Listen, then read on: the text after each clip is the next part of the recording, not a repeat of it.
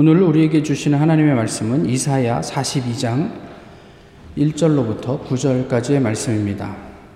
구약 성경 이사야서 42장 1절로부터 9절까지의 말씀입니다. 이제 하나님의 말씀을 봉독하겠습니다.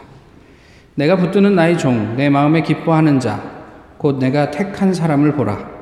내가 나의 영을 그에게 주었은즉 그가 이방의 정의를 베풀리라.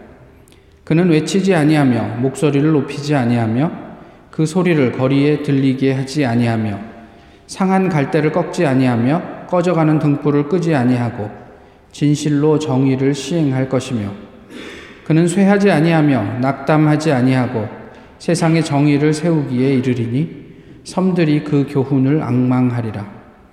하늘을 창조하여 펴시고 땅과 그 소산을 내시며 땅 위의 백성에게 호흡을 주시며 땅에 행하는 자에게 영을 주시는 하나님 여호와께서 이같이 말씀하시되 나 여호와가 의로 너를 불렀은즉 내가 내 손을 잡아 너를 보호하며 너를 세워 백성의 언약과 이방의 빛이 되게 하리니 내가 눈먼 자들의 눈을 밝히며 갇힌 자를 감옥에서 이끌어내며 흑암에 앉은 자를 감방에서 나오게 하리라. 나는 여호와이니 이는 내 이름이라. 나는 내 영광을 다른 자에게 내 찬송을 우상에게 주지 아니하리라. 보라, 전에 예언한 일이 이미 이루어졌느니라. 이제 내가 새 일을 알리노라. 그 일이 시작되기 전에, 전에라도 너희에게 이르노라. 아멘. 고2 때 저는 하나님의 사랑을 전하는 사제가 되기로 결심했고 고등학교를 마치고 바로 신학교에 입학했습니다. 그리고 마침내 4학년 2학기 때 담임 신부님께 수도원에 입회하겠다, 입회하고 싶다는 말씀을 드리게 되었습니다. 신부님은 이렇게 대답하셨습니다. 그것은 유혹일 수 있느니라. 하지만 그 갈망은 사라지지 않았고 더 강해져서 만 26의 나이로 이 수도원에 입회할 수 있게 되었습니다. 이 카르투시오 수도회에 입회한 이유는 이 삶을 살아가면서 하나님만을 바라보며 그분께 나의 모든 것을 드릴 수 있겠다고 확신을 했기 때문입니다. 그리고 또 하나는 이 삶을 마칠 때 절대 후회하지 않을 것이라고 확신했기 때문입니다. 이 두 확신은 수도회에 입회하기 전부터 지금까지 단 한 번도 흔들린 적이 없었습니다. 앞으로도 그러할 것입니다. 대단한 확신이 아닐 수 없습니다. 몇 주 전에 소개해드린 어, 한국의 봉쇄 수도원에 있는 한 수사의 고백입니다. 평생을 세상과 단절된 채 살아가겠다는 이 젊은 청년의 결단을 어떻게 들으십니까? 사실 남의 이야기이니까 뭐 그런 사람도 있는가 보다 싶지만 그냥 산골 구석진 곳에 어, 폐쇄된 제한된 어떤 공간 안에서 평생을 살고 죽어도 그곳을 떠나지 못합니다. 그래서 그 옆에 마련해 놓은 무덤에 묻혀야 하는 그런 삶을 살기로 결단하는 아들을 보는 부모의 심정은 어땠을까? 나의 가장 가까운 친구가 이제 나를 떠나서 그렇게 평생 살아보겠다고 나는 이런 확신이 있어. 이 확신은 줄어들지 않고 점점 확대되고 강화되고 하나님께서 나를 보살펴 주실 것 같아. 라고 한다면 무엇이라고 이야기를 하시겠습니까? 세상으로부터 철저하게 차단되어서 1년에 한 번 찾아오는 가족과 밥도 한 끼 같이 먹지 못하는 어, 어떻게 보면 좀 비정하기도 하고요. 다른 한편으로 보면 안타깝고 무력하기도 한 그런 상황. 그리고 매일 반복되는 단순함과 침묵 그 가운데 그들이 그리스도인으로서 할 수 있는 일은 무엇이라고 생각하십니까? 한국의 어떤 교단에서는 방언을 성령의 표지로 보지요. 그래서 그 성령을 갈구하며 피를 토하듯 기도할 때마다 외칩니다. 주여 삼창, 주여 주여, 주여. 제가 부끄러움이 많아서 그런 거 잘 못하지만 얼마나 간절하면 하나님께 그렇게 목이 터져라고 외치면서 기도하겠습니까? 이 간절하고 우렁찬 함성의 결과를 우리는 오늘날의 교회를 통해서 어떻게 경험하고 있습니까? 사실 소리만으로 비교하면 이 엄청난 기도가 어, 한국 사회를, 세상을 다 뒤집어 놓을 법도 합니다. 많은 꼭 세상이 그렇게만 움직여 가는 것 같지는 않습니다. 성령으로 충만한 그리스도인이 되는 것보다 더 욕망하는 것이 있는 한 결단코 성령으로 충만할 수 없다. 토저 목사님이 하신 이야기예요. 성령으로 충만한 것 외에 다른 욕구가 있는 한 우리는 결코 성령으로 충만할 수 없다. 이거 참 난감한 일이 아닐 수 없습니다. 지금 나 자신이 욕망하고 있는 것은 무엇입니까? 사실 솔직히 이야기하면 성령 충만 외에 우리가 아, 획득하기 원하는 내 안에 채워지기 원하는 많은 욕구들이 있기 때문에 난감합니다. 이사야는 크게 세 부분으로 나누어져 있습니다. 1장부터 39장까지가 첫 번째 부분이고요. 40장부터 55장, 그리고 56장부터 66장까지가 아, 그것입니다. 근데 첫 부분 39장까지는 어, 유다와 예루살렘을 포함해서 어, 세계 심판에 대한 하나님의 예언이 기록되어 있습니다. 뭐 유다가 멸망할 것이다. 예루살렘이 함락될 것이다. 성전이 파괴될 것이다. 뭐 이런 것 외에 또 주변국에 있는 사람들 또 그 세계의 심판에 대한 이야기들이 기록되어 있죠. 오늘 본문이 기록된 부분 40장에서 55장은 바벨론 포로로 살고 있는 이스라엘에 대한 위로의 말씀입니다. 힘들지만 하나님의 언약을 믿고 조금만 참아냈으면 좋겠다. 하나님께서 약속하신 것은 이러이러한 것이지 라는 이야기이죠. 마지막 부분에서 56장 이하에서는 예루살렘 귀환, 곧 구원의 때에 대한 말씀을 하고 있습니다. 하나님께서 반드시 그 구원을 이루어내실 것이고 그 이후에 이러이러한 일들이 벌어질 것이야 라는 이야기이기도 하죠. 오늘 본문은 학자들이 대체로 메시아 내지는 예수 그리스도에 관한 말씀으로 이해합니다.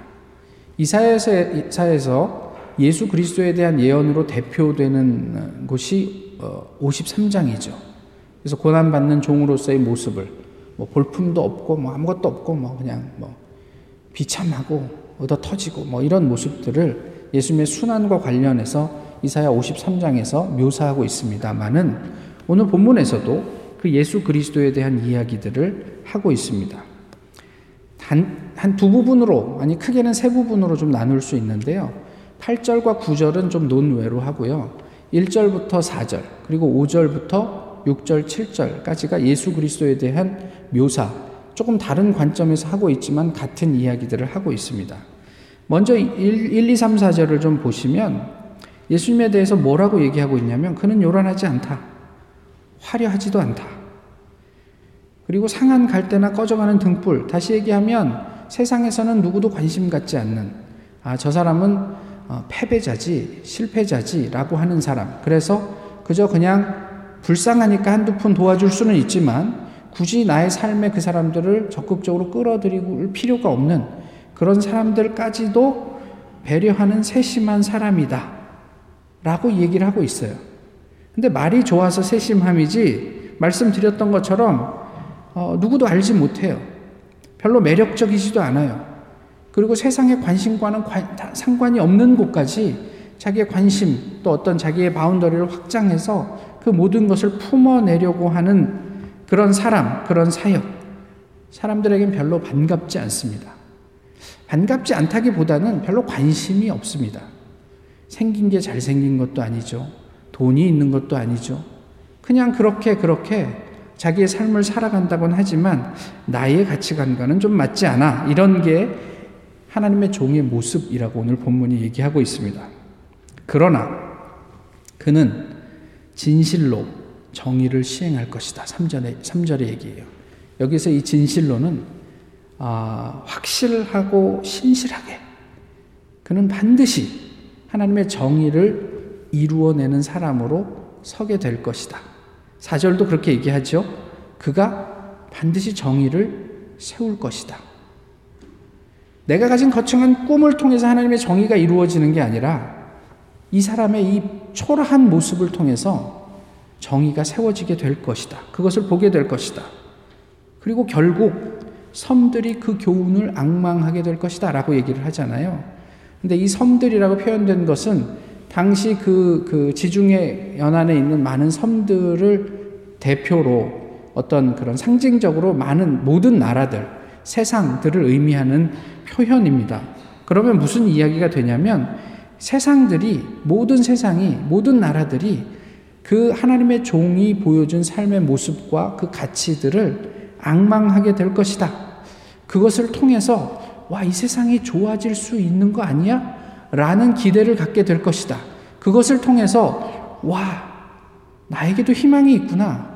라는 그런 희망을 갖게 될 것이다. 라고 이야기를 하고 있는 거예요. 이게 2절, 1, 2, 3, 4절까지 내용이에요. 5절에서 7절은 말씀드렸던 것처럼 좀 다른 시각이지만 우리가 또 잘 알고 있는 내용을 표현하고 있습니다. 하나님이 주체가 되셔요. 내가 그 사람을 선택해서 그 사람으로 하여금 이렇게 이렇게 하게 만들겠다라는 얘기예요. 하나님께서 부르신 당신의 종으로 하여금 백성의 언약과 이방의 빛이 되게 하겠다. 이게 하나님의 말씀이에요. 이 점이 아주 중요한데요. 어떤 탁월한 사람이 있어서 하나님께서 그에게 기름을 부으시는 게 아니라 내가 그에게 그런 역할을 할 수 있도록 만들겠다. 하나님 입장에서 철저하게 하나님의 주권을 드러내는 이야기로 그 다음 구절을 시작하고 있어요. 이렇게 될 때 놀라운 일이 일어나는데 그게 무엇이냐면 예수님께서 처음 사역을 시작하면서 말씀하신 일성이에요. 보지 못하는 사람들이 눈이 밝아지고 갇힌 자가 해방되고 또 흑암에 있는 자들이 자유로워지는 일들이 일어나게 될 것이다. 이게 하나님의 주도하는 일 가운데 우리가 목격하게 될 하나님의 정의다라고 얘기를 하는 거죠.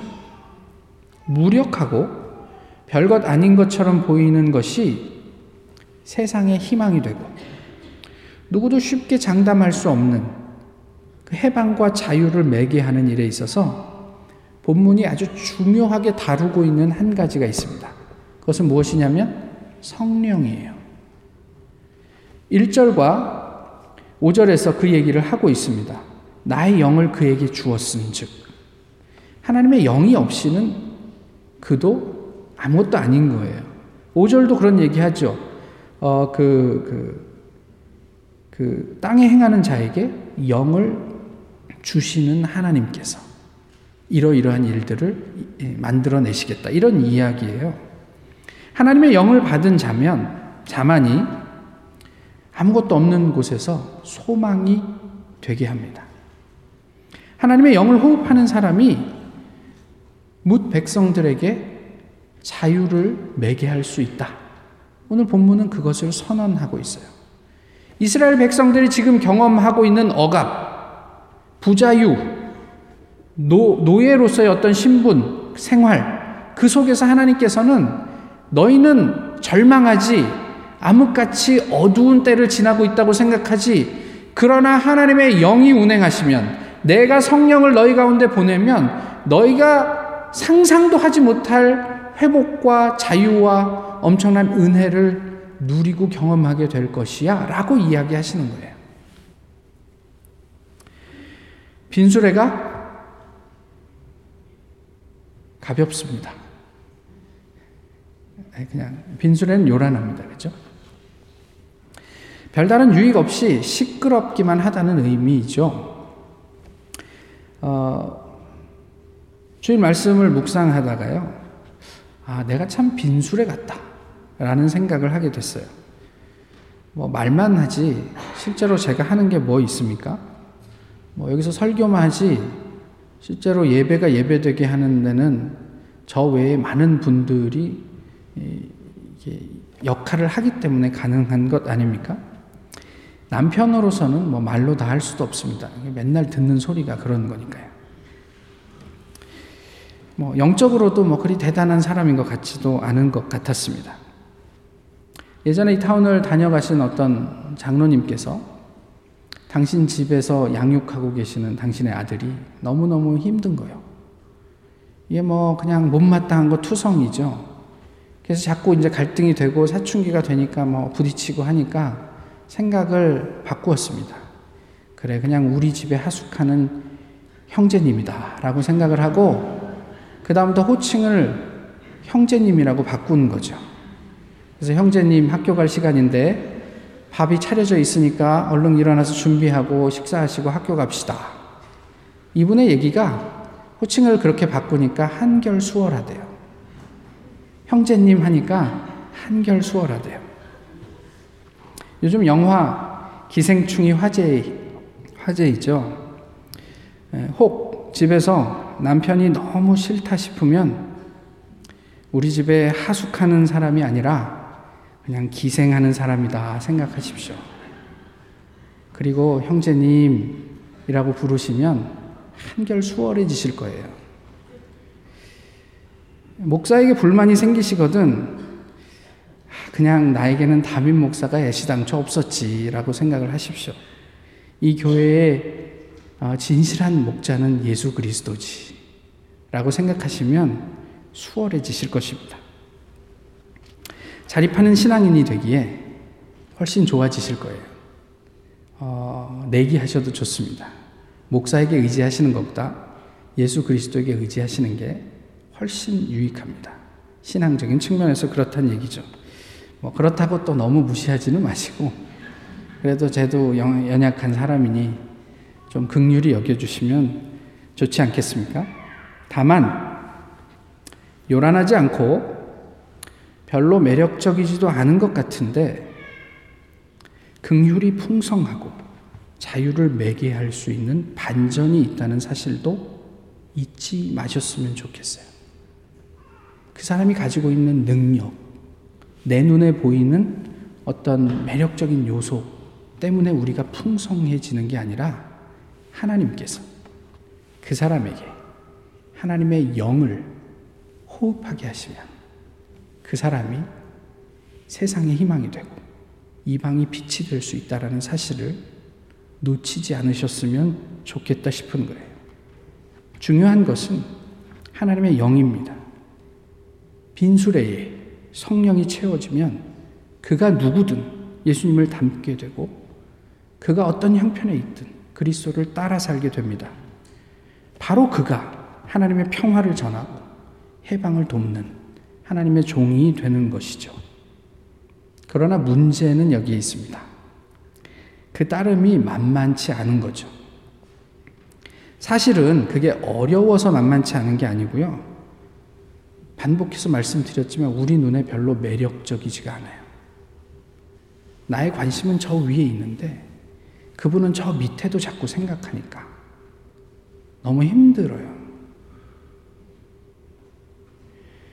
그 매력적이지 않은 것이 분명히 성경에는 이 세상에 사는 동안의 한시적인 어떤 부분일 수 있다고 얘기하지만 그럼에도 불구하고 우리는 여전히 우리 안에 성령으로 충만한 것 외에 우리가 정말 원하는 또 다른 욕구들이 있단 말이에요.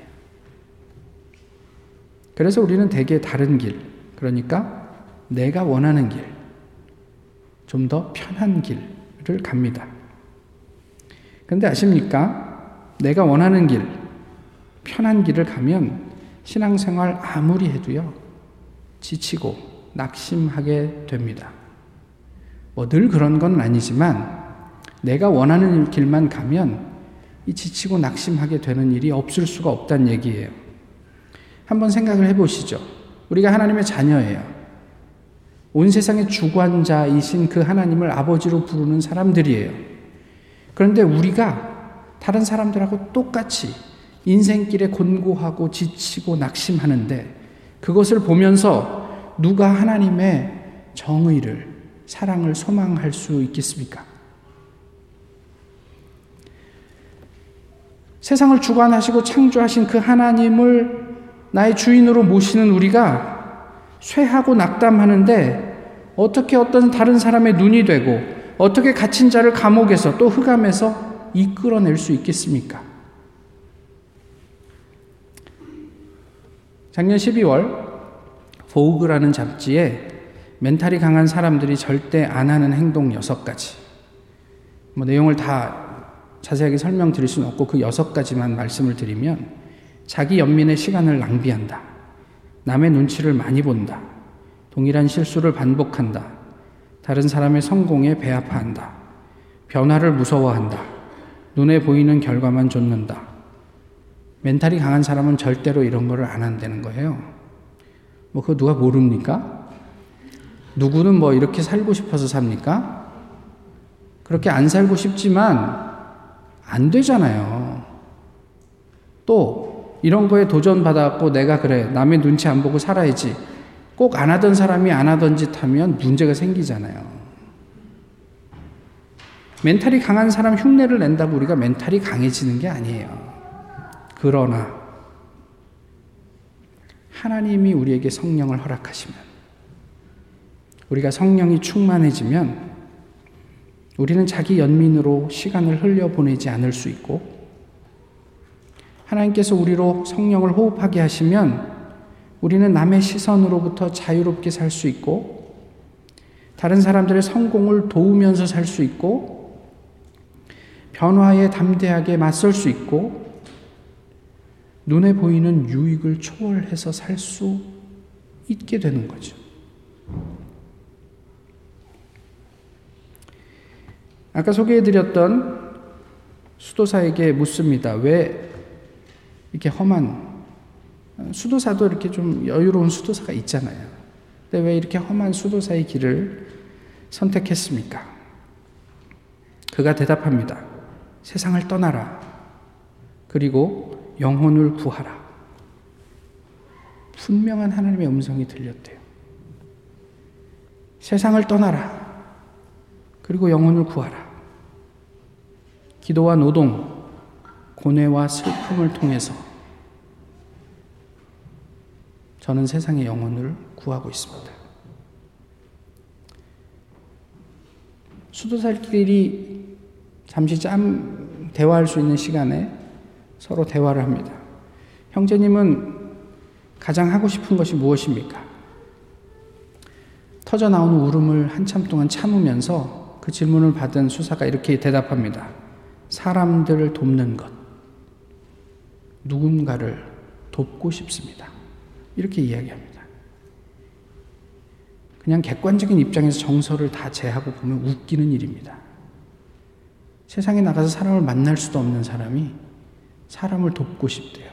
가장 그게 하고 싶대요. 영혼을 구하기 위해서 세상을 등져야 하는 것. 이게 얼마나 말도 안 되는 이야기입니까? 그럼에도 불구하고 그들의 영혼 깊은 곳에서 우러나는 진실한 울음과 눈물과 열망, 이것은 무엇일까? 궁금합니다. 차단된 수도원 안에서 수도사들이 이야기하는 대로 그들은 영혼을 구하고 사람들을 도울 수 있을까요? 어떻게 생각하십니까? 저는 그럴 수 있다고 생각합니다. 하나님의 영, 성령을 호흡하는 사람은 어디에 있든 세상 한가운데 있는 것입니다. 하나님의 영으로 충만한 사람은 그렇게 세상의 희망이 되고 무엇을 하든 사람들을 자유롭게 하게 됩니다. 하나님이 그렇게 만드실 거예요. 20세기의 아, 성자를 하나 꼽으라 그러면 토마스 머튼이 단연 꼽힙니다. 그 토마스 머튼이 봉쇄 수도원에 들어간 그 시점을 후대의 학자들은 세상 한가운데로 나간 순간이라고 이야기합니다. 그는 비록 평생 봉쇄 수도원에서 그렇게 제한된 생활을 하고 살았지만 많은 저작을 통해서 사람들을 도왔고 그들의 영을 살려냈습니다. 그가 죽은 지금도 여전히 많은 사람들이 그의 글을 통해서 하나님을 경험하고 있습니다. 영이 충만한 사람, 하나님의 영이 충만한 사람은 하나님께서 그로 하여금 그런 삶을 살도록 만들어 내신다. 이게 오늘 본문의 이야기입니다. 우리가 얼만큼 잘 갖추었냐? 우리가 얼만큼 자유롭냐? 우리가 얼만큼 많이 배웠냐? 우리가 얼만큼 넉넉하냐? 잘났냐? 못났냐? 이런 문제가 아니라 하나님의 영을 호흡하는 사람은 세상에 희망이 됩니다.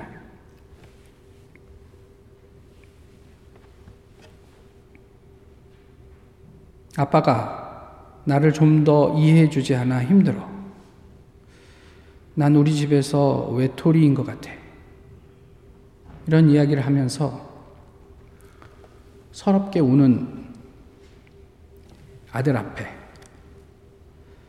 마음 아프지 않고 눈물 흘리지 않을 부모가 있겠습니까? 하나님, 제 아버지시라면서요. 저를 얼마나 이해하십니까? 나 얼마나 힘든지 아시긴 하십니까? 저를 사랑하십니까? 이런 기도를 들으시는 우리 아버지 하나님의 마음은 어떠실 것 같으세요? 웃기고 앉았네. 내가 너를 얼마나 사랑했는데 그것도 이해를 못해? 이러실 것 같으세요? 자녀들이 아무 생각이 없어서 부모 마음을 거스르고 아프게 합니까? 아니죠. 그들 나름대로 애쓰고 고민합니다. 다만 성숙할 때까지 시간이 조금 더 필요할 뿐입니다. 우리 옆에 있는 사람이 못나고 덜 떨어져서 저렇게 살고 있는 것 같으십니까? 아니요. 그저 하나님 앞에 좀 더 성숙해지기까지 시간이 필요할 뿐입니다. 우리 안에 그 성령을 좀 채웠으면 좋겠습니다.